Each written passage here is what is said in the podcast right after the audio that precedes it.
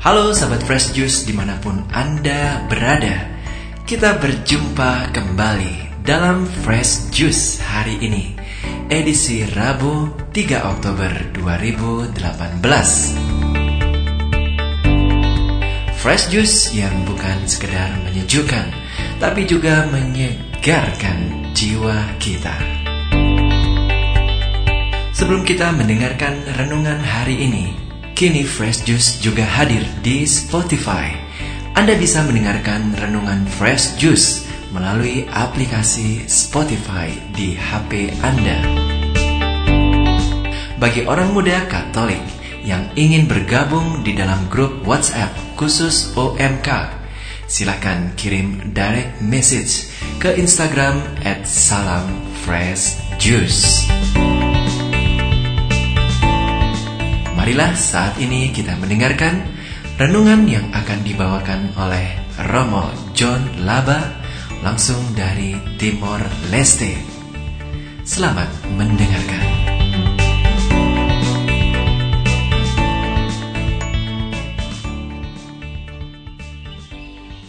Saudara-saudari yang dikasihi Tuhan, kita berjumpa lagi dalam Daily Fresh Juice pada hari ini, hari Rabu pekan biasa yang ke dua puluh enam, bersama saya Pastor John Laba, S P B.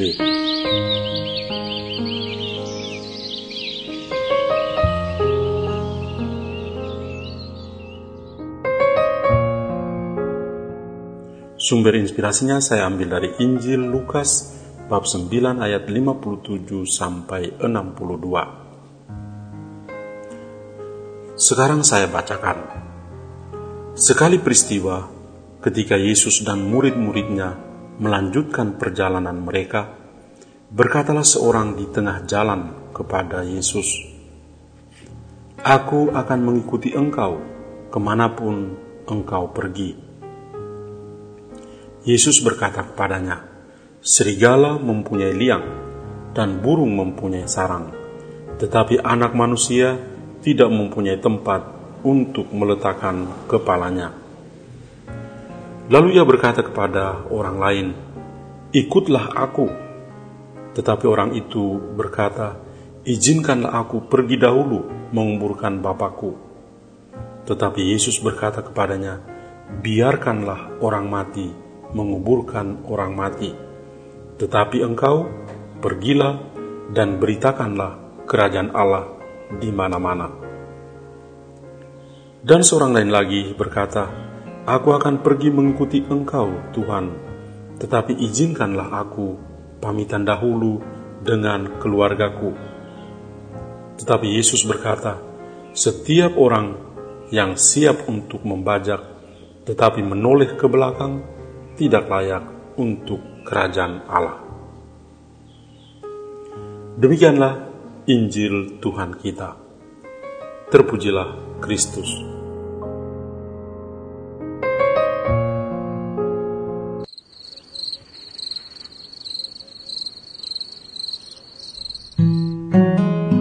Saudari dan saudara terkasih, saya memberi judul renungan hari ini, siapakah follower terbaik? Followers atau para pengikut. Ini adalah sebuah kata penting dalam media sosial masa kini. Para pengguna media sosial, terutama generasi milenial yang menggunakan Facebook, Twitter, dan Instagram, tentu tidak asing lagi dengan kata follower. Ada kebanggaan tersendiri kalau mereka memiliki banyak follower. Saya mengambil contoh Instagram, media sosial untuk berbagi foto dan juga video singkat ini memang laris manis di kalangan publik, terutama generasi milenial. Hampir semua momen dan informasi menarik selalu mereka posting, dan rasanya sangat memuaskan dan membanggakan apabila jumlah follower yang like dan komen yang diperoleh dari para follower mereka itu bertambah setiap hari. Orang juga dapat mencari ketenaran tertentu sebagai selebgram, selebriti Instagram, melalui bisnis online, ataupun endorse yang ditentukan dari banyaknya jumlah followers yang mereka miliki. Para follower mudah terpancing secara emosi untuk mengikuti akun sang idolanya. Kata followers atau para pengikut juga sebenarnya tidak asing di telinga kita sebagai pengikut Yesus Kristus. Pada tahun dua ribu lima belas yang lalu, jumlah umat Katolik di seluruh dunia meningkat dari satu miliar seratus lima belas juta pada tahun dua ribu lima menjadi satu miliar dua ratus lima puluh empat juta. Atau bertambah sebanyak seratus tiga puluh sembilan juta umat. Sejak tahun dua ribu lima belas sampai dua ribu tujuh belas yang lalu, umat Katolik yang dibaptis meningkat dari tujuh belas koma tiga persen menjadi tujuh belas koma tujuh persen. Ada peningkatan tiga puluh empat persen umat Katolik di Afrika yang mengalami pertumbuhan penduduk satu koma sembilan persen antara tahun dua ribu lima dan dua ribu tiga belas. Peningkatan umat Katolik di Asia tiga koma dua persen di tahun dua ribu tiga belas dibandingkan dengan dua koma sembilan persen di tahun dua ribu lima. Lebih tinggi daripada pertumbuhan penduduk di Asia. Artinya bahwa para followers Yesus Kristus di dalam gereja Katolik juga meningkat. Data-data ini tentu membuat seseorang tersenyum. Sebenarnya jumlah harus sejalan dengan mutu kehidupan sebagai follower Yesus Kristus di dalam gereja Katolik. Bacaan Injil hari ini menghadirkan tiga tipe manusia yang ingin menjadi, menjadi follower Yesus Kristus. Tipe manusia pertama, seorang tanpa nama, memiliki inisiatif untuk menjumpai Yesus dan para muridnya yang sedang dalam perjalanannya menuju ke Yerusalem untuk menyelamatkan umat manusia dalam peristiwa Paskahnya. Orang itu tanpa malu-malu ingin mengikuti Yesus dengan berkata, "Aku akan mengikuti engkau kemana saja engkau pergi." Orang itu berniat untuk mengikuti Yesus, padahal Yesus sedang menuju ke Yerusalem untuk menderita bagi keselamatan manusia. Sebab itu Yesus membuka pikirannya dengan berkata, "Serigala mempunyai liang dan burung mempunyai sarang, tetapi anak manusia tidak mempunyai tempat untuk meletakkan kepalanya." Mengikuti Yesus bukan hanya melalui keinginan dan kata-kata saja. Ini belumlah cukup, karena ada saja saat untuk menolak Yesus. Dalam perjalanan kali ini, Yesus saja ditolak di perkampungan orang-orang Samaria. Sebab itu, orang harus memiliki komitmen untuk hidup bersama Yesus, ikut mengalami kehidupan Yesus. Orang yang mau mengikuti Yesus perlu menyiapkan dirinya secara total untuk menerima Yesus dalam hidupnya. Tidak ada tempat untuk menolak Yesus. Apakah Anda dan saya memiliki tempat yang terbaik bagi Yesus untuk meletakkan kepalanya? Atau hanya kata-kata saja yang keluar dari mulut bahwa kita memang mengikuti Yesus dari dekat? Periksalah batin masing-masing dan berkatalah jujur sebagai follower Yesus. Bukan hanya follower yang baik, tetapi follower yang terbaik. Tipe manusia kedua, Yesus memiliki inisiatif untuk memanggil orang lain, juga tanpa nama kali ini. Yesus berkata, "Ikutlah aku." Orang itu mendengar komando dari Yesus, namun ia beralasan, "Izinkanlah aku pergi dahulu menguburkan Bapakku." Karena Yesus yang berinisiatif untuk memanggil, maka ia juga berkata, "Biarlah orang mati menguburkan orang mati. Tetapi engkau pergilah dan beritakanlah kerajaan Allah di mana-mana." Orang kedua ini mendapat panggilan dan perintah dari Yesus dengan sebuah urgensi untuk mewartakan kerajaan Allah di mana-mana.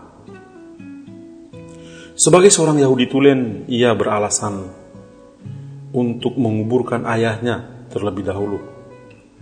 Artinya ia bertanggung jawab untuk merawat ayahnya hingga ayahnya meninggal dunia.